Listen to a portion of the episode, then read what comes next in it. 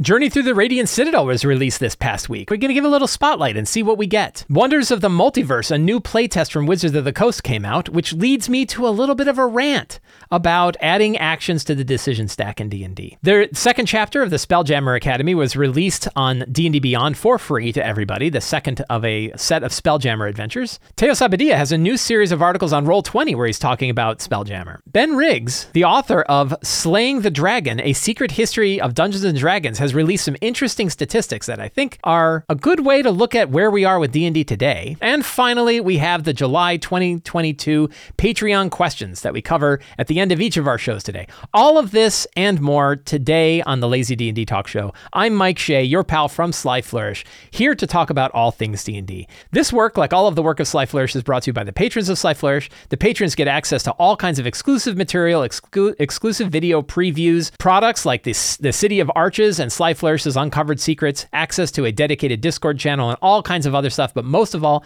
they help me put on shows like this. To the patrons of Sly Flourish, thank you so much for your support. This week, Journey Through the Radiant Citadel came out, and I like it a lot. I think it's a really outstanding book of adventures. So we are going to take a look at it for full disclosure, the D&D Beyond version of this I do get for free because I wrote for D&D Beyond a while back. I was not given a review copy. I did, however, go to my local game shop and buy the special edition cover of Radiant Citadel. Radiant Citadel is a set of 13 adventures that all kind of star off of this one location known as the Radiant Citadel.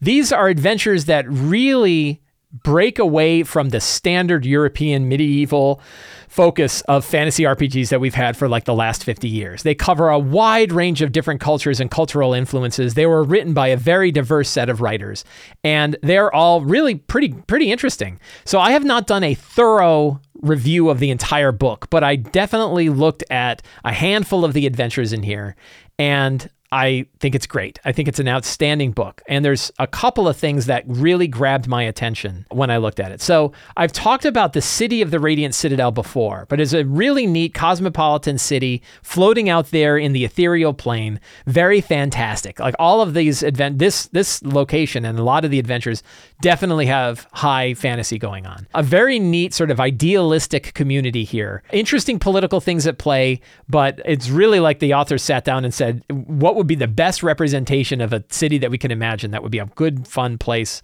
to work for? And they they created it in the Radiant Citadel. I believe this chapter was given away for free. I don't know if it still is. And lots of details about the city itself. And then you have all of the adventures kind of spawn off from the city. You could get to any one of the locations in any of these adventures by basically traveling outside of the Radiant Citadel and going to any one of the adventures. This book is not a campaign adventure. It is not a big you know get from the first adventure to the to the last adventure it is definitely a series uh, a, a, a series of individual adventures so you could play them 1 to 14 i'm pretty sure you could just have the characters level after every one and return to the radiant citadel you could certainly run it that way I, I don't think the expectation is that that is how you will run it. I think the expectation is that you can grab any of these adventures and you could run them at any given time. It'd be kind of interesting. And I bet you there are groups that use a sort of West Marches style where you go to the Citadel and you might drop three different seeds of three different adventures in front of the characters and let them pick which one. The adventures definitely are level based. So it's like a first level adventure, second, third, fourth, and so on. And it goes up to, I think the last one, I think is 14th level. Orchids of the Invisible is for 14th level characters. They, they cover the whole level range, but you could still, and they, they even say in the beginning, like, here's how you can tweak these adventures to meet different level ranges or different numbers of players by reducing monsters, by re- increasing or decreasing DCs, things like that. So you theoretically could, especially if you get to the characters to like second or third level, you could offer multiple adventure paths in front of the characters and they could pick which one they want to do. Sort of like running Dragon of Icespire Peak. I bet you you could do that with this pretty well and just make make tweaks to the number of monsters and the difficulty of those monsters and things like that. And I bet you it would work out. I bet you it would work out pretty well one of the things that I really like about so first of all, Salted Legacy, which is their first adventure, is a really kind of fun adventure where you are dealing with a feud going on in like the night market, like a food court that's going on here. It is one of the few Wizards of the Coast published first level adventures that won't likely get you immediately killed, which is nice because I like the idea that new players that are coming to the game and play at first level might play an adventure where they aren't immediately killed. I think that that's healthy for the hobby. So I, I like I'm being I'm being a, a, punk. Really fun adventure. You know, not not a very dangerous adventure, but there's definitely a lot of risk. It is mostly in dealing with you know crucial conversations between different groups, which I really which I really kind of enjoy. So I thought that's really good. A really good introduction to the book and a really fun, a really fun adventure that won't that won't completely wipe you out. I've spot I've jumped in and spot looked at other adventures, but one of the things I really love about this is that they have a very clear common format for every adventure that's in here. It's clear that they spent a lot of work to make sure that they want these adventures to be as digestible and usable as they can. More so than I would say a lot of other Wizards of the Coast adventures, which is really interesting. Like the format for this. Each adventure is not particularly long. Like even though it's a 14 page, or even though it's got 14 adventures in it, the book is only 224 pages. So it's not a huge 300 page book. So it means the adventures are roughly like four or five pages. They're, they're relatively short, and the shorter they are, the easier they are to digest. But they all meet a same common approach. And one thing that's really crucial is because these adventures are based on a lot of different cultures in the world, and, and you know, me being a white dude from Chicago, having a pronunciation guide is really handy. And every one of the adventures has a pronunciation guide for the main characters and the main locations in the story. And that is really, given the wide amount of different cultures that are there, I think it's fantastic to have a. I think it's fantastic to have a, a pronunciation guide. It was a really, really handy way for people to kind of get into the game. The adventures themselves, so they have that, that, that pronunciation guide. A lot of the adventures have like when you meet NPCs, like they they say like you know here are the things. Or strong voice shakes as she explains the significance, and then you have like four bullet points of main points that the NPC does. Other Wizards of the Coast adventures have started doing this more and more, and I think it's really useful. I've seen it in Wild Beyond the Witchlight as well. This idea of summarizing it, and it very much fits my ideals of secrets and clues. These, in fact, many times when I play an adventure like this and they have that kind of stuff, I can just go in and grab those bullets and drop it right into secrets and clues. Makes it really, really easy and straightforward to do it. A lot of NPCs, they continue to have like the personality traits to help you run a particular NPC. Beautiful artwork. And in fact, this is one where like D&D Beyond is nice, but boy, a physical book, the artwork that's inside of a physical book is something else. Like I know this is with Wild Beyond the Witchlight too, that these big full page pieces of artwork in the book are just gorgeous. And I don't think you quite get the same I- impact from them that you get with a physical book. All of the maps, I think aside Mike Schley did the map for Radiant Citadel itself. Every other map inside is what I would refer to as a Dyson style map. Some people are like I really want color maps. I can I can see both points. But I am perfectly fine with black and white maps. I've used black and white maps. I'll tell you though, it's a different kind of situation when you look at like the maps that are done. So here's another example map. I think these are really good looking maps. I think I think they look I think they look cool. I'm I'm I'm good with them. They're not like these are really nice maps. By the way, a, a, point that I know that there's some cynics who will say like, oh, the only reason the Wizards of the Coast is using black and white maps is because they don't want to pay as much. But I have talked to Chris Perkins, this was years ago, about this, and he said no, they pay the same rate for color maps or black and white maps. They are not. They are not doing black and white maps to be cheap. They are using it because they they like that particular style. I think that's probably still true. So if you like black and white maps, you are fine. I, I, they grew on me. I remember when Wizards of the Coast switched over from having like Mike Schley and Jared Blando, very high color, very stylized maps, to black and white maps. One of the things is they're easier to draw. You can also print them, and you can do blueprint printing at like a Kinkos and it's a, or at, at FedEx, and it's way cheaper. So a lot of people, you know, it's it's personal preference. I think the important thing to tell you is they are black and white. You get to decide if that matters to you or not. I am totally fine with black and white. I don't I don't have any problem at all. The adventures themselves, though they they definitely took in many cases, or in, in the cases I looked at, because I haven't looked at every single adventure. These are still very clearly D and D adventures. They are not. The, the, the style and the plot and the drives and the motivations and sort of the arcs that the adventures take are definitely standard kind of D&D adventures. But the flavor that exists them are all built around these these different cultures that that sort of influenced the adventures themselves.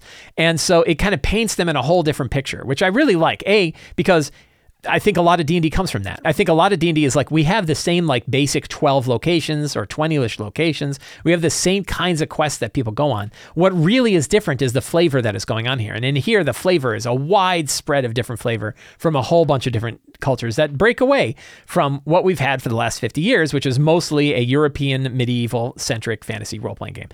And if you dig European medieval fantasy role-playing games, that's fine. And most of the adventures support you.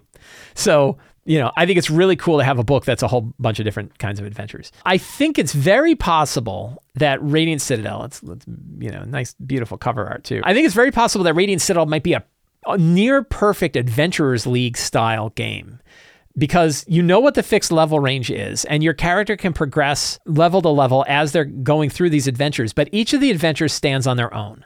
So, Strixhaven, for example, was a recent Adventures League adventure. And the problem is that the Strixhaven adventures are tied so tightly together that if you miss one or two of them, you're totally out of the loop for the next ones. This one, you don't have to worry. If you jump in and you do just the eighth level adventure, it's totally a perfect standalone adventure.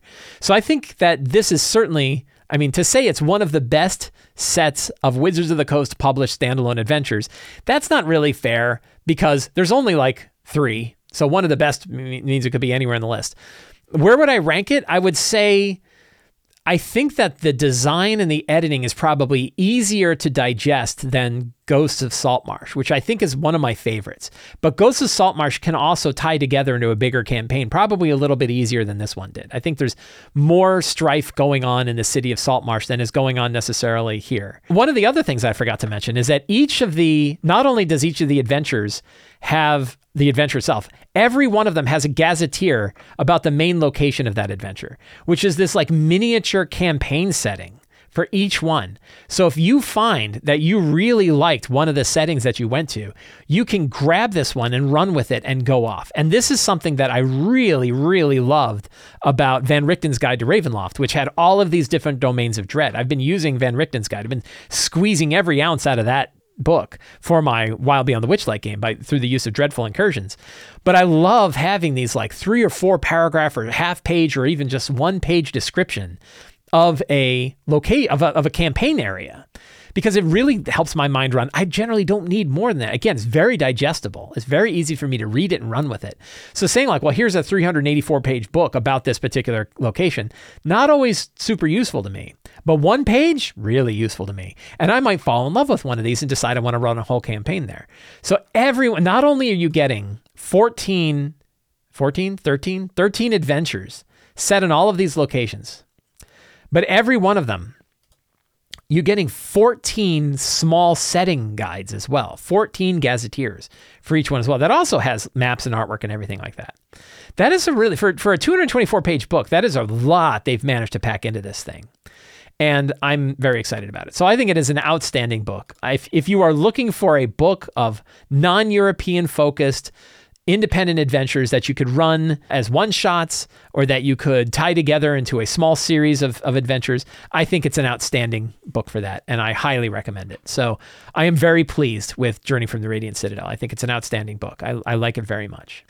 This past week, Wizards of the Coast put out the Wonders of the Multiverse playtest. It's an Unearthed Arcana, and it's really interesting about when they put this out. I'm only going to talk about a couple of things with this because I, when when they put out playtests, I don't dive into them as thoroughly as many do. There's lots of people who read over every line, every class thing. One thing is, I'm generally generally not grabbed by I, you know, the the things that happen with characters. I don't pay too much attention to. I'm focused on DM kind of stuff. So and I and it's not because I don't care. It's because I figure lots of other people are going to spend time focused on character stuff. The other thing is, I'm a bit cynical because I've seen some of the results of what comes out of the playtests, and they change in, they either change insignificantly or they change for the worse, and then they come out and published. So I, I, tend not to spend too much time digging into the character options that exist inside playtest. But there are a couple of things that, that jumped out. One though is thinking about when this is coming out and what it means for the future of D&D. I am of the belief that we that other than the handful of people who are currently involved in the next iteration of D&D, which is scheduled to come out a couple years from now, that other than the people who are directly working on it, none of us can really predict exactly what's going to happen with it. And I would bet that even the people who are working on it can't exactly predict what's going to happen with it because two years is a long time and a lot can happen.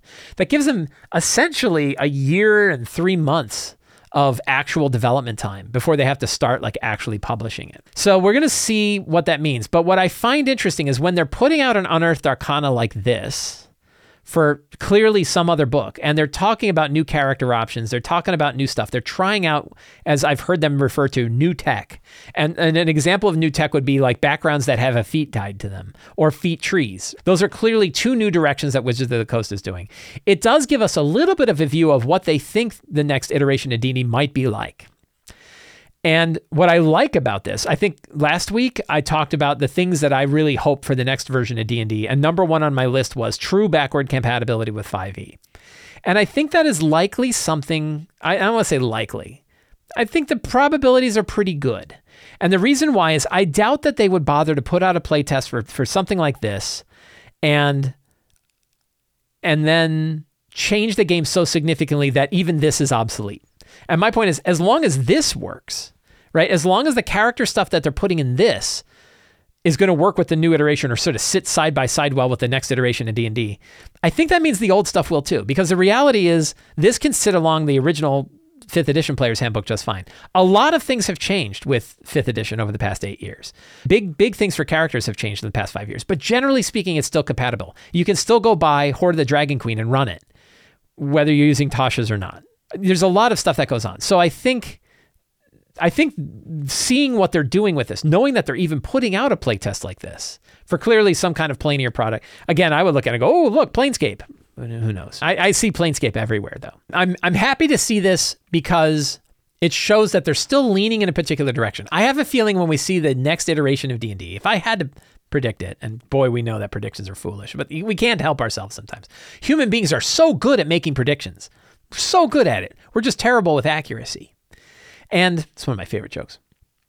And when we look at this, my, my hope is that when we look at the next iteration of D&D, I think it'd be really great if you picked a champion fighter from the from the original 5th edition player's handbook and you play it against whatever a new fighter is from the new version. Both could sit at the same table and play the same game and and both players would be happy. Uh, that's really what I'm hoping for. We'll see if we get there. But I think it is interesting that they're still making this stuff. And I, I have a feeling this is showing us the kinds of things we're going to see in the next iteration. Will we see feat trees? I don't know. Will we see feat to backgrounds? I don't know. But they're clearly trying it out. So I think that that's the kind of thing that they're experimenting with to see what what is going to lead up and sort of make its way into the original into the into the next iteration of D&D. So that's interesting. But the other thing that grabbed me, this is like a specific thing, and it got it's going to get me on a bit of a rant. They have a new cleric subclass called the Fate Domain, and because I haven't been crazy about the two new subclasses for clerics that were in Tasha's, I thought, well, let me take a look at what they're doing here. They have a new ability called Strands of Fate which is a channel divinity feature. You can use your channel divinity to see and manipulate the strands of fate that weave around other individuals. As a bonus action, you can enter the state for up to one minute, or until you lose concentration, as if you're concentrating on a spell. For the duration, whenever another creature you can see makes an attack roll or an ability check, you can use a reaction to give the roll advantage or disadvantage, your choice. So this felt a little silvery barbsy to me. And I'm, I think we, we know how I feel about silvery barbs, but there's a reason why I feel that way about silvery barbs. And I'm starting to articulate, and I'm starting to get the idea about why I get bothered by this kind of thing. And it's not because it's like powerful or, you know, game breaking stuff. It's because of the way it interrupts the game. And the example is most of the time when a DM is running the game and they say something like, the ogre slams its club into your head, the DM then rolls a die and says, it rolls an 18 which is going to hit you, it does 12 points of damage. That most of the time the DM can just do that. You can roll right in the narrative. The veteran makes three long sword or makes two long swords and a short sword attack. You roll a big handful of dice. One of the swords hits you for seven damage. The other two you miss and you parry. Right? You have this common flow. But if you do that, this breaks that, and it breaks it because you don't get to do this after you see the results of the roll. The way that you invoke advantage and disadvantage has to be done before you know the results of the roll. So if a DM says the ogre swings its its club at your head, rolls an 18, you can't then say, "Oh, I'm going to use Strands of Fate on that." Because it's too late. You already know it's an 18. In theory, you would have to say, "I'm going to use Strands of Fate" between when the cleric when the DM said he swings at you and rolls a die. But that process is usually so fast you don't get it in there. So instead, what you do is you end up taking something that was one step, which is the DM says what the ogre is going to do, rolls the die, tells you the result, and then tells you how much damage you've done. That's one sort of one transaction. You can do all that in one sentence. The ogre swings its club with an 18 that hits you for seven points of damage. That's one line instant done. The problem is this ability would mean that no, you have to space it out. And you would have to say, the ogre is going to swing a club at your head. Are you going to use Strands of Fate on it? Nah, I'll let this one go. Okay, he rolls an 18. Damn, I wish I'd used Strands of Fate. Okay, he does 12 damage. But now think about it. You're attacked by four veterans. Every veteran has three attacks that they make. That's 12 attacks. I could I could do that really quickly. Or I'm going to say longsword number one. Are you going to strand of fate it? No, I'll let that one go. Okay, he rolls a 17 and hits you for 12. He's making a second longsword attack. Are you going to strand of fate it? No. Okay, he rolls. He rolls a 12 and he misses. He rolls a short sword attack. No, I'm not going to do a short sword. Okay. Next veteran attacks. Long sword. I'll go ahead and strands of fate that one. Okay. Then he does makes that one with disadvantage. It creates this interrupt. And I've seen this in Numenera. When I'm running my Numenera game, they have this thing called player intrusions. And I've had it where I'm in the middle of the narrative and a player say, oh, wait, I want to jump in and I want to intrude on that. I want to do this GM intrusion where I'm going to make that thing that just happened not true anymore. And it's kind of fun, but it does break this narrative flow. And that's kind of my problem with Counterspell. Counterspell's the same way. So this isn't a new problem. This problem exists in the original 5th edition book. And that problem is when you have a player who's going to cast Counterspell, they don't necessarily know what spell is being countered, which means instead of saying the wizard casts a fireball on you and does 20, 28 points of damage, make a DC 15 dexterity check. Instead of just doing that, you have to say the wizard begins to cast a spell. Are you going to counter it? I don't know. What kind of spells look like? I don't know. How do you know that? Oh, I want to figure it out. Well, it takes your react. According to Xanathar's guide, it takes your reaction to figure out what kind of spell it is. And if you're using your reaction, you're not going to be a counterspell. Well, that's a lame roll. I know it's a lame roll, but that's what they said. Okay. Well, then can the other guy do it? And it becomes this like essentially what you create is the Magic the Gathering interrupt stack. It becomes this like action. What do they call it? The in Magic they have a name for it. It's like the number, the stacks of actions that occur and how they how they come into play. And and I don't like it. I don't like that. I like smooth. What would I do with this power to make it better? What I would do is you use I'd probably make it an action instead of a bonus action to fire it up. But let's say it's a bonus action. You use a bonus action to fire it up, and as part of invoking it, as part of the original power, you can pick a target, and that target gets disadvantage against its next attack roll. And on each of your turns, as a bonus action, you can make you can choose a target and give that target disadvantage on its first attack roll but it takes your bonus action each turn to do it. And now it's not an interrupt, right? Now you you have to do it on your turn. It takes your bonus action to do it, which means you can't swing with your sword, but that's okay. And there's not an interrupt because you know it's going to happen. So let's say though we don't have control. I don't know that Wizards is going to put this in or not. I'm going to give them my results, but I've given I've given feedback on lots of things, and they, you know that that don't get changed. One of the things that we can do as DM, so what can we do? I'm not concerned about what Wizards does with their design. I'm concerned about how we take it and what we do with it. And I have a couple of thoughts. One is, of course, you could house rule all this stuff. And you could say, like, okay, anything that's a reaction like this, we're going to turn it into an action that you invoke ahead of time, sort of like a readied action. The other thing we could do, though, is we can essentially create a phase of the game, a new phase, when the monsters are about to go, right after the characters have gone and right before the monsters go, we stop and we say, does anybody have any intentions of things that they want to react to for these monsters? For example, you know that there's a wizard. Is anybody planning to counterspell the wizard? Yes, I'm probably going to counterspell the wizard. Okay. Is anybody going to try to use, you know, I know that you picked the new fate based cleric domain. Are you going to use strands of fate on any of these monsters? Yeah, probably the biggest attack I see. Okay, that's definitely going to be this guy. And you essentially lay them, them all up ahead of time, sort of like in the old version of D&D where everybody committed to their actions before it happened. We can do something like that now, only we do it and we essentially have the reaction line. And the reaction line, the, re- the reaction phase, is where you declare your reactions first. And, and this is definitely like something where the DM has to say, I'm not going to screw you. I'm not going to, oh, because I know that you're going to counter the mage, I'm not going to say that the mage is only using a cantrip. Like that's a dick move. Or I'm, I'm going to have them avoid it. The monsters don't know what the character is going to do. The DM does. Really important that the DM is working with the players so that when the player says, I want to use Strands of Fate on the biggest attack I see, you go, oh, that's that fire giant. And he's going to slam with a hammer. And you're like, yeah, that. Tell them what the big one is so that they know which one they're going to do and and or, or have the mage blow a spell how much better is the narrative when you have the wizard casts th- picks up and draws this ball of fire and as he hurls it your reaction kicks off and you cast counterspell and the ball just turns into a ball of ice and it thumps on the ground and rolls away and everybody in the battle stops and watches it roll into the river and goes sploosh the narrative isn't broken. I'm better with that. So I like this idea of essentially creating a reaction phase right before the monsters go, where the players can declare their intentions to use reactions when you need to, when you know that they do it. If it's something that you see, the minute in your game where you say to yourself, hey, this might be a time where it's time for this reaction phase, you can drop that in. In that case, that works with Strands of Fate because you're telling them, you're, you're getting their expectation from them. You're understanding that their plan is to use Strands of Fate and you want them to use it in the most optimal situation, which is probably against the biggest single attack that somebody is doing. I think that's pretty good. Silvery Barbs, you could still do the same thing. Silvery Barbs is a the trick of silvery barbs is like, well, I don't know all of the things that are going to occur.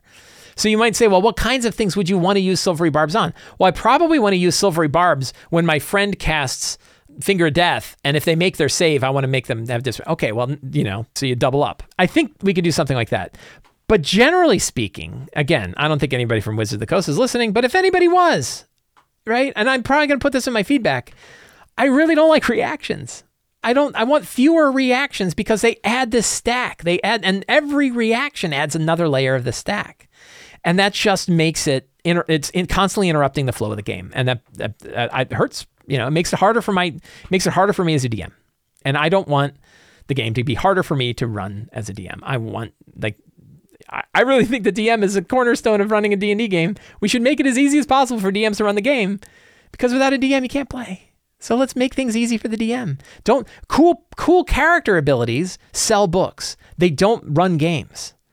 So I think that we, uh, you know, that's that's my rant on adding to the stack. But my solution to it, it's not just a rant; it's a solution. And my solution is, as DMs, I'm going to try it. I haven't tried it yet. This is an experiment. But my thought is, try this reaction layer, this reaction phase. Describe your intentions of your reactions so that we can let them smoothly go into the into the phase. One of the other things that happened this week is the second chapter of the Spelljammer Academy Adventures was released. This is really interesting. Wizards of the Coast definitely has been capitalizing on its purchase of D&D Beyond. They've been putting out a lot of material there. They put out Vecna there. They put out these Spelljammer Academies. They put out the preview to Radiant Citadel. They're definitely putting a lot of new material on D&D Beyond. Again, if you like D&D Beyond and you're a customer of, of Wizards of the Coast, it's pretty great because you're getting a lot of free stuff. There's definitely arguments that are they just locking people in more, but that's really like a different conversation. And the answer is it's free anyway. So you, right now you can get access to the Spelljammer Academy Adventures for free. The link for this is in the show notes below. You click on it, you add it to your account, and you get it to your account. And they put out four. They're putting out four adventures, but two of them are now out. We talked about orientation before, which is your first foray into being a Spelljammer. The interesting thing about it is I think these four adventures, which are fully produced by Wizards of the Coast, they are free, full published adventures. They they look as solid as anything you would find from any of their other published stuff that they lead you up to the box set for Spelljammer, which I think starts at fifth level. So in this case, they're getting you from from first to fifth level with four free adventures that you can then go right into Spelljammer, which is really cool. I mean, it, I think that this is a really good introduction to the to the box set. It seems like, and if I were running Spelljammer, I probably will run it at some point. I don't know. I don't think it's in my next two adventures, but I definitely would run it at some point. I would probably start with these and go with them. The other thing is they are part of Adventures League right off the uh, right out of the gate. So if you are playing in Adventures League, you can play these starter adventures uh, as part of Adventures League, leading into the Spelljammer box set that's coming out next month. I didn't really get a chance to look at Trial by Fire. It is written by a, a good friend of mine, Rich Lescouflair. Rich Lescouflair wrote Esper Genesis, which I've reviewed on this show before. Fantastic designer, fantastic layout guy, really, really nice dude. And he wrote this for them, fully produced by Wizards of the Coast excellent adventure. I am looking forward to checking it out. I'm, I'm looking forward I'm, I'm, I'm, looking forward to eventually running it when I start running some Spelljammer stuff. So that's really cool. A neat neat free thing. Again, is it is there any bad part of it? Not really. I mean, there, there, there, are, there are arguments again about well, how come they don't release it on the DMs Guild or it's only available on here. But one thing I did is like you can save these to PDF and put them on your local machine. I did it. I, I, I opened these up. I saved them to PDF and I have local copy. I think I didn't I didn't think I even bothered to save them because I've, I have them here. But there's definitely an argument of like, oh, you're getting this stuff and it might not be here forever. That's true. And if you care, you can save it as PDF. Storm Knight UK says a part three is dropped tomorrow. Cool. You said we drop. Who's we? Who's we, Storm Knight? But yeah, it's going to be showing up on. Uh, that, that, sounds good. That, that that Adventure Three is going to show up on D and D Beyond tomorrow. I don't know. It's a really hard. It's a really hard question. But in any case, who wants who you can't complain about the price. And you can't complain about the quality either. The quality on it. Let's let's take a look. Well, first of all, cool artwork. Really as good as long. It's it's a lot of lot of a lot of words, a lot of text. It looks fantastic. So I'm I'm eager and excited to to to try this out. I bet that is art from the the box set that's coming out. I think this is the first one where you actually have like how to fly a ship. Look at that, squid ships. Neat. Yeah, so cool stuff. So I'm excited. I'm definitely excited for it. That is the Spelljammer Academy Trial by Fire. My friend Teos Abadia, speaking of Spelljammer, my friend Teos Abadia has been hired to do a series of articles on Roll20 about Spelljammer and what's Spelljammer's coming up. You can find links. I think he's got two articles out now. I linked the first one. This is in the show notes as well, where he talks about the stuff that's inside Spelljammer. So that is also very cool. So obviously there is a lot of lot of drive, a lot of interest. I think Spelljammer is going to be a very successful, a very successful campaign that Wizards of the Coast puts out. But yeah, check out, I think it's on their blog. Let's see. The Spelljammer Dispatch, it's called. And written, by, I think he, I thought he had a second one. I, I can't find it. I don't see it. But I think he's got a second one coming out as well. So very cool. Teos is a good friend of mine, and he and I have worked together on other D and D stuff. Really great. I've talked about him a lot on this show. Check out that in the show notes below as well. Ben Riggs is a journalist and writer who lives in Wisconsin, and according to his own description, found himself at the right place at the right time to get access to a lot of people and a lot of data about the early days of, of D&D at TSR, back when TSR owned D&D. And he wrote about all of this in a book called Slaying the Dragon: A Secret History of Dungeon, Dungeons and Dragons, which is available now. You can pick it up on Amazon, published by Macmillan Publishing, and people really dig it. And Ben was on an episode of Mastering Dungeons with my friend Shawn Merwin, where he talked all about where he talked all about how the book came to be, how he got the information for it, lots of really interesting things that are going on. And what I found particularly interesting about his talk, I you know, I'm I'm always kind of a little interested in the history. Like I'll read it. It's not a big drive for me. Again, because is it helping DMs today? Not not particularly. But it is interesting to know about where D&D was back 40 years ago compared to where D&D is now and and what it means today. And I think the number one conclusion I get when I look at the data that he's putting out about what sales were like back then and the trends of sales back then, which we're going to look a little bit out, and from the conversations, is that you really can't compare the two. It's totally different. Obviously, the world has changed radically in the last 40 years. Again, D&D Beyond and Roll20 and these other things, huge change. The majority of players playing D&D today are playing online. What do you think it was like back 40 years ago? Well, there wasn't an online 40 years ago. Dramatically different, dramatically different stuff. So, really, when I look at the sales data and stuff like this, when I look at the history of it, the, the one thing that comes out to me is it's nothing like it was in the past, which is important for doing like any, if you're trying to do any sort of like prediction of like, well, they did this back then, so they're going to do this now. I don't think you can really tie it together. The interesting one are things like settings. As part of the as part of kind of marketing for the book, Ben has been putting out sales data on Twitter. He's been showing some of the tables and charts of the from the data that wizard that he was able to get from former employees of TSR back when they were publishing back then. And I thought they were pretty interesting to look at. So here is for example, sales data of settings. And this is really interesting because it shows popularity and some of the things that are really interesting is like Raven how how far Ravenloft is compared to Dark Sun or Planescape. One thing that Ben said that he was really shocked by is not only did Planescape not sell particularly well, like in its 20 in the, in the 20 year period, it came out in 94, but in the 5 years Planescape came out, only 66,000 copies were sold. That's not a lot of copies when you think about it. Especially when you look at like 87 version of Forgotten Realms, it showed 443,000 copies. And what they said is that they were actually losing money on every copy of Planescape they, they put out. Many people consider Planescape to be a fantastic campaign setting, a really big design. And they it it you know it it not only didn't sell a lot it's probably good that it didn't sell a lot because they were losing money on every version. There was a lot of this apparently in the later days of tsr where they were putting out products that were losing money on every sale. It's, it's like that old joke. We, we lose money on every sale but we make up for it in volume. One of the common this also sort of fits that and, and it fits a common description that many people gave about what was going on in tsr back then which is that as tsr published more settings they cannibalize their own market. that they they had in order to keep up the same sales numbers, they would have to put out more products for the existing one, which a was a higher cost, but also ended up creating small fiefdoms of like, oh well, we only play in what is it, Karameikos I don't even know what that is. I never even heard it before. You know, I only play in Red Steel. You know, we only play Red Steel here at my game, and if you want to play your Spelljammer stuff, you're gonna have to play at another table. So they've they've often described that how this fragmented the audience back in the late days of second edition that they they had so many books for so many different settings that the products were coming out were only you weren't selling it to D&D audiences. You were selling it to only the people who bought this thing. The, where this matters today is I, I sometimes hear people say that they, they lament like when you know when is Wizards going to put out more Eberron stuff? And the answer is probably I don't want to say never but it's probably not on the list. And the reason why is if they start putting out regular Eberron stuff, that no one who's going to play in their own home campaign, no one who's going to play in Forgotten Realms, no one is going to play, they're not going to generally play in that. That's something else interesting about Radiant Citadel is in each of the adventures for Radiant Citadel, it describes which how to incorporate it into multiple worlds. This is what it's like in Eberron. This is what uh, it's like in the Forgotten Realms. They they talk about how those adventures can be placed and everything because they want the products to be as universally useful as possible. So when they do something like Planescape or, or Spelljammer, right? We have Spelljammer coming up. We've had Eberron, we've had Ravenloft and Van Richten's.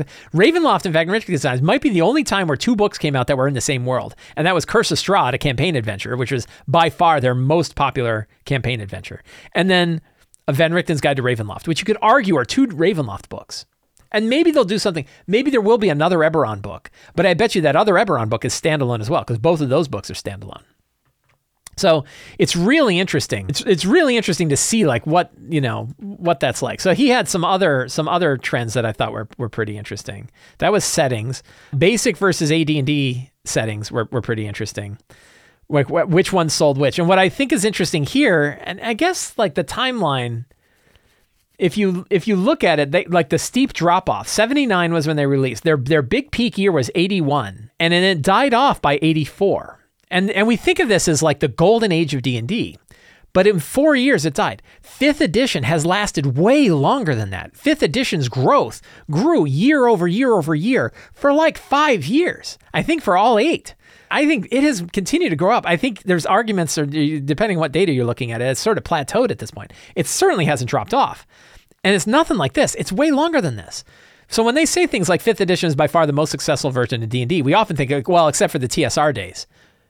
The argument is, I don't know, even in the TSR days, we know that the sales numbers of fifth edition are way higher than this. They're in millions of units. They're not in, thousands, in, in hundreds of thousands of units. There's probably an exponential, I don't know if it's exponential, eh, there might be an order of magnitude jump in the number sold. But the other thing is the trend line today, if you were to draw that trend line, I think I have it somewhere, it is not following this. It is still going up. So fifth edition is at its highest point ever, including the TSR days. If you, if you, you know, depending on how much you put in, into this data, Monster Manual sales data. I didn't even really look at this one yet. Same thing, same same sort of trend. Like biggest year was sort of the 81, and then by 84, it was less than half the number of sales. Now it's possible Fifth edition is going to hit this age. The question is, with the new iteration, is it going to keep that plateau? What, what are we going to see like this? Except, you know, 81, 84 is only three years. And we know fifth edition has lasted longer than that. So again, all of this gets to reinforce just how big fifth edition is. And in my mind, really brings in that question of, boy, the pressure that's on Wizards of the Coast to not break that with the new edition. That has got to be really hard. I wonder if there's a lot of energy, a lot of strife, maybe even a lot of arguments going on inside of Wizard of the Coast about how to make sure that they don't break this. They, everybody's got new ideas. Everybody has ways that they want to take the show. They brought in a bunch of new developers and a bunch of new designers, and everybody's got big ideas about where they, where they want to take it. And yet they have by far the most popular version of D&D. How do you put out a new edition and not break that is going to be really hard. And the answer might be they, they're not able to. We'll see. Let's do some Patreon questions. Every month, every week on the D&D Talk Show, I go through questions that were submitted to the monthly Patreon Sly Flourish D&D Q&A. We go over the questions on. I, I answer every question on Patreon. Some of them I take here to the talk show. Other ones I turn into other videos and things like that. How to Read says, "Do you have any thoughts, advice on running multiple games a week? I'm strongly considering starting a second campaign for a slightly different group and was wondering what your experience has been like, especially since you're currently running two different systems altogether. Yes, I've been running multiple games a week now for years, like five years, and I love it. a couple of things. One, following the concepts of the lazy dungeon master can help you significantly when you're running as many games as that. If you're running, I think I'm running on, I, for a time, I was running t- about 10 games a month, which is a lot for me, but I've heard of other people running like one every day. And your prep prep time is going to be important because you can't spend four hours prepping every game if you got multiple games a week. So so certainly like the steps from you, you see me do it every week here on the show where I go through the steps to prepare for my game. I do the same thing, only it's usually a little faster for my Wednesday game. I've running running from multiple systems hasn't really been that hard either. You still have to know the system, and and it's it's a little harder in that I'm probably not giving the system enough time. It took me a while to sort of grasp everything that exists in Numenera to really run it. I sort of just ran and, and went with it. The same with Blades in the Dark. Like Blades in the Dark took me a lot of time to understand how to run it, and I only really gave it four sessions. So I, I don't know that I even gave it a fair shake because I'm running a lot of games and I just don't have the time to really dive in and really spend the time exploring it as much as one might with a whole new system. That said, it hasn't really gotten in the way. I've run multiple different campaigns for 5th edition and that's been fine too. I've run in, I've run I've run totally different campaigns for two different groups. And I don't think that I found that to be any harder than running the same campaign for two different groups, which I've also done a lot of. I've run like Curse of Strahd side by side and Ghosts of Saltmarsh side by side, Homebrew Eberron campaign side by side. You can you can sort of reconstitute a lot of the material that you're using from one group to the other, but you also still need to go through it because the characters are different and the things that they're doing are different and the plots and the drives of the campaigns are different. My two Rime of the Frostmaiden games were very different from one another. My two Eberron games were drastically different from one another. So I don't think I found it much easier to run the same adventure for two different groups as I, as you would think compared to running two different adventures. I don't think I found it that much harder to run two games with two different systems in two different campaign worlds like my Numenera, I'm not struggling running my Numenera game and my Wild Beyond the Witchlight game. I don't. I, it hasn't been harder than running Rime of the Frostmaiden for two groups simultaneously right before that. So that that's that. Those are those are my big experiences. One, you definitely want to gonna have a way that you can do your prep quickly and easily. I recommend the steps from Return of the Lazy Dungeon Master, as you would expect. The but two, I didn't find it easier or harder to either have the same campaign or different campaigns or even different systems as long as I knew them well. If I don't know a system particularly well, of course, learning a system is going to be hard. Rich says, How do you maximize meaningful player choices in your adventure design? Do you actively think about placing moments where players can make informed decisions that come with consequences? So I'm going to assume that you're talking about running a game and running a home campaign more so than publishing stuff because I think that that's more relevant to to all of us here that are running lots of games. And the answer is I think that yes, I definitely do. I definitely like to put in choices. I don't want to I don't want to do too much of the damned if you do damned if you don't choices, but I definitely want to have meaningful choices. Whenever I'm kind of running a campaign, I try to ask myself like what are different ways that the characters can approach this? Are there at least two that I can think of? And then maybe there'll be more when they come up with their own. When I talk about situational based D&D design, I think about, you know, if are there two different ways to get into a location? Are there are there different approaches that they can take to try to get in or to try to convince something? As long as I have like you can talk to them and try to convince them that way or you can fight them or you can sneak past them. Those are those are like common ones. Like those three, that's like a little easy one. Can you can you talk your way through it, sneak your way past it, or fight your way through it? And if you can do all those things, which are like the three big things in D and D, kind of exploration, role play, and combat. That is a lot of options, but yeah, uh, definitely you don't want to do like the oh you can go left or right. Like I brought up that I brought up that idea of do you want to go down the well trod, you know, do you want to go down the path that, that the, the very common, the long road, the very, very well traveled road? Or do you want to take that sneaky path through the woods? Well, there may be a reason. Uh, there, oh, and by the way, that sneaky path, there you, know that there are some ruins that people haven't found before that claim there are riches there. So now there's a reason why you might. Yeah, the main road is safer, and we're a lot less likely to fight the quantum ogre. But that path, we might find that that that that those old cairns that are filled with treasure, and that might be kind of fun to to, to pilfer. So yeah, I try to I try to I definitely try to offer choices, and I think it's useful. The question is, I think we could put ourselves in the seat of the player and say, what information would we want to be able to choose whether we're going left or right? Which one's safer? Which one's more likely to have habited, you know, or, or have civilized civilized people compared to monsters? That one one group has, you know, intelligent bad guys. The other one has monsters that they leave alone. just what are the options that are meaningful enough? So yeah, let's go the monster path. So that way they don't know we're coming, but we're still gonna have to fight monsters. So I think I think definitely you wanna you wanna think about it. And you know, a lot of time it can be two choices, but the other one is like, can you sneak, fight, or talk your way past something? Is another sort of good rule of thumb you know, looking at it. And then if you have a dungeon, what are multiple entrances you can take? Matt N says, I have this problem where I'm constantly searching for the perfect TTR, TTRPG game system, which I know doesn't exist. Anytime a new one comes out that presents some new and interesting mechanics, I dive in and want to learn everything. Easy, D6 is my latest obsession. Thankfully, my players humor me when I switch up from things from 5e, but I just have a hard time committing to one. How do you stay focused on 5e and the other core staples like you play like Numenera and not be swayed by the latest hotness? I think 5e is actually a great system and there are really no reasons to look outside of it, but alas, the explorer in me is always digging. Yeah, I, don't I don't have that problem. I don't I don't tend to leap on the new the new hotness so much. I I, I kind of like the system that I like. I do like new stuff and I do like checking out new stuff. I buy everything and I read lots of RPGs. I just don't run them all. I have groups that are willing to. But a lot of times me needing to read an RPG and me needing to run it are not always the same. I don't I don't I don't have that drive. The question I would ask is is it a problem? Is it your are your you said your players are good with it. If your players are good with it and you like switching systems every couple of weeks, sounds fine to me. I don't think you're missing out. I think it's definitely worth looking at other systems. I, I take a lot of the stuff that I've learned from other systems and bring it into my D&D games. So I think that that is totally fine. I think reading them is great. I think if you want to be a better DM, certainly understanding how other games work. Like like Dungeon World shattered my mind. Dungeon World completely changed how I play D&D games after playing 4th edition for so long. So there's definitely role playing games that can that can that can really push you out of one area and can really give you ideas about different ways to think about things. Blades in the Dark made me think about heists differently and how to run dynamic skill challenges differently. Numenera taught me all about like just keeping a single number in your head and trying to use that number to sort of develop to develop monsters as much as you can, simplifying monsters. 13th Age taught me about how to run abstract combat. Fate taught me about zones. There's all kinds of things that I've picked up from other RPGs that I have run once or twice.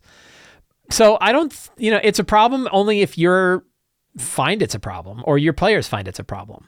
And I, but I don't think that you need to say, I don't think you need to tell yourself like 5e is good enough and I never need to look at another RPG. I, I think you should look at all RPGs if you like them.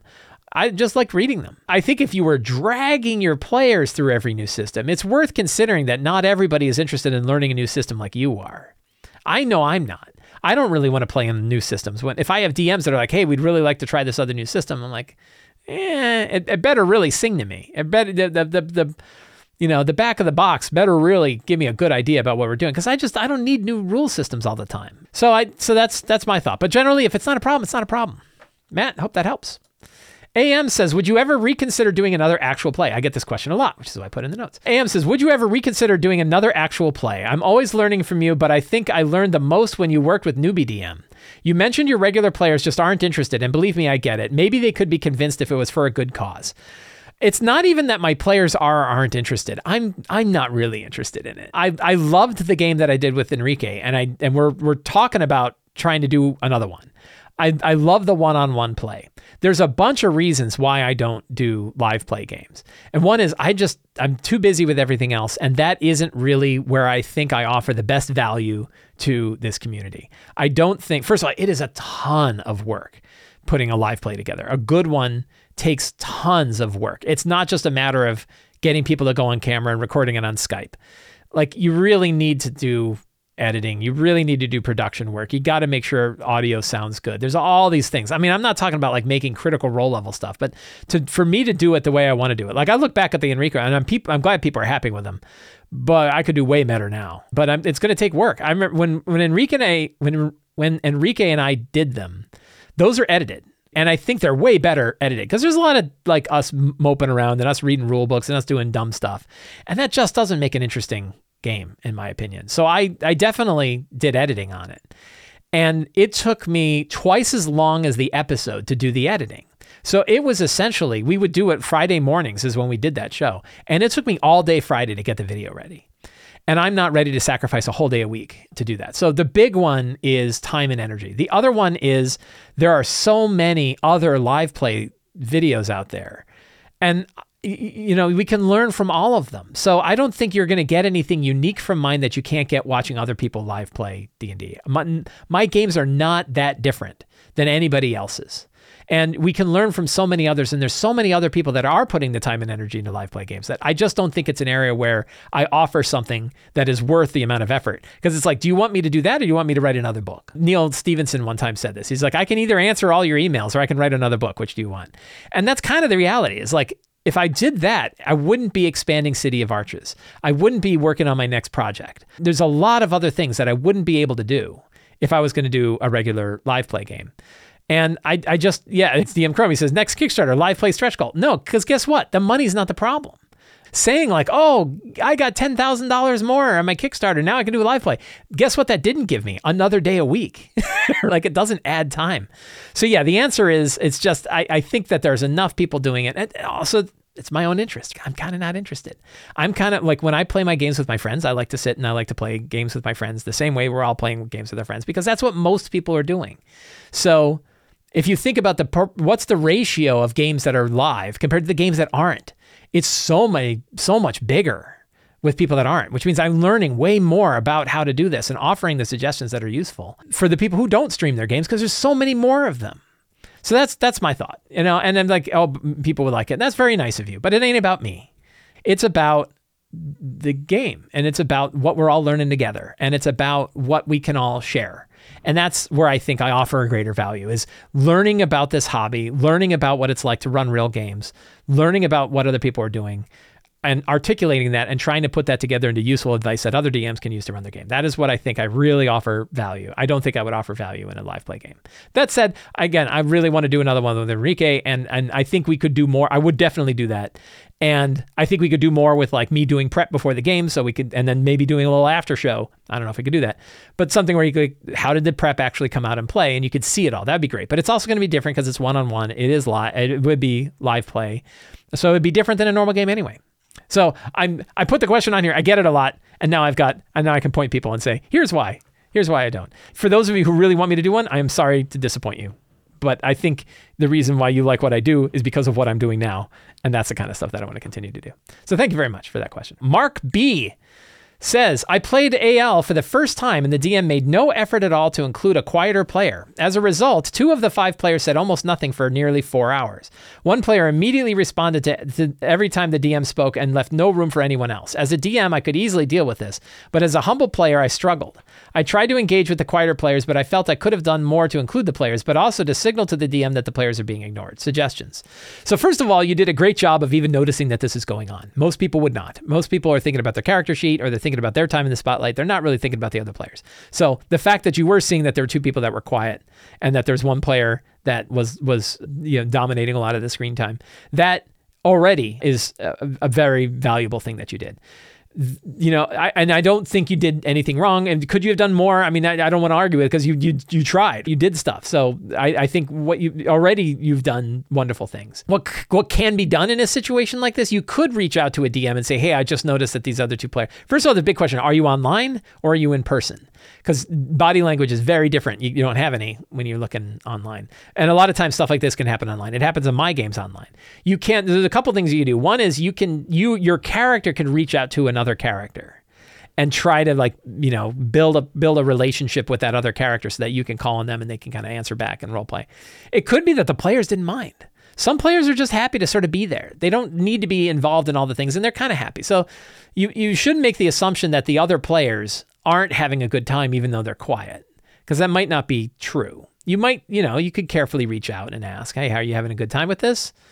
You know, and and you could just say like sometimes it's hard for me to know what other people are how other people are enjoying it, and I just want to make sure you're enjoying it. You could reach out to the DM and say the same thing. Hey, I, I noticed that the other two players, especially after the game or something like that. You said it's AL, so it's one session, then you're talking with a different group, maybe. But you could say like just you know, you could say just to let them know. But but boy, like it's hard for DM too. Like I, you know, especially online, it's it's DMs are doing so much stuff.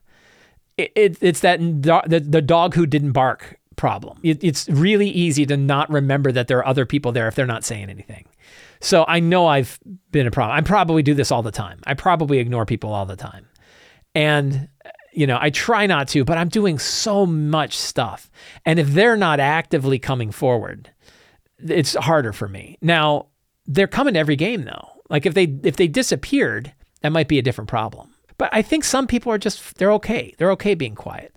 So what can you do? Well, you can talk to the players and say, hey, you know, especially if it's people you're playing with regularly. If it's in a one-shot game, there's really not much you can do because by the time you can do anything, the game's over. If you're in an intermission, if you could, if you could call for a break, you could mention the DM, hey, I noticed they didn't say anything, or reach out to the player, hey, are you, you know, well, no, I'm kind of bored. I, am uh, you know, so and so seems to be taking most of the. Well, then you might say to the DM, hey, I just noticed, you know, so and so might it might be good if you called on the other players. You might be able to do something like that in a break. But also, don't forget the fact that uh, ALDMs are busy people. They got a lot going on too. And if players aren't really willing to kind of step up and say, hey, you know, I'd like to speak a little bit more or something like that, I don't even know. It's not really on them either. It's a hard situation. And I don't know that there's a perfect a perfect answer for that. So, so Mark, I hope that conversation at least helped. That is it for the Lazy D&D Talk Show today. I want to thank all of my friends on Twitch for hanging out with me today while we've been chatting. I want to thank the patrons of Sly Flourish for all of the support that you give for for for shows like this. If you enjoyed this show, you can help me out by subscribing to the Sly Flourish newsletter, where you will get weekly articles sent directly to your inbox. You can support me directly on Patreon, where you get access to all kinds of exclusive content, all kinds of special perks, but most of all, help me put on shows like this. You can, of course, always pick up my books in the Sly Flourish bookstore. All the links for those are in the show notes below. And you can subscribe to my videos on YouTube. You can like my video and you can pass it along to a friend if you're enjoying what you see. Thank you all so much for hanging out with me today. Have a great day and get out there and play some D&D.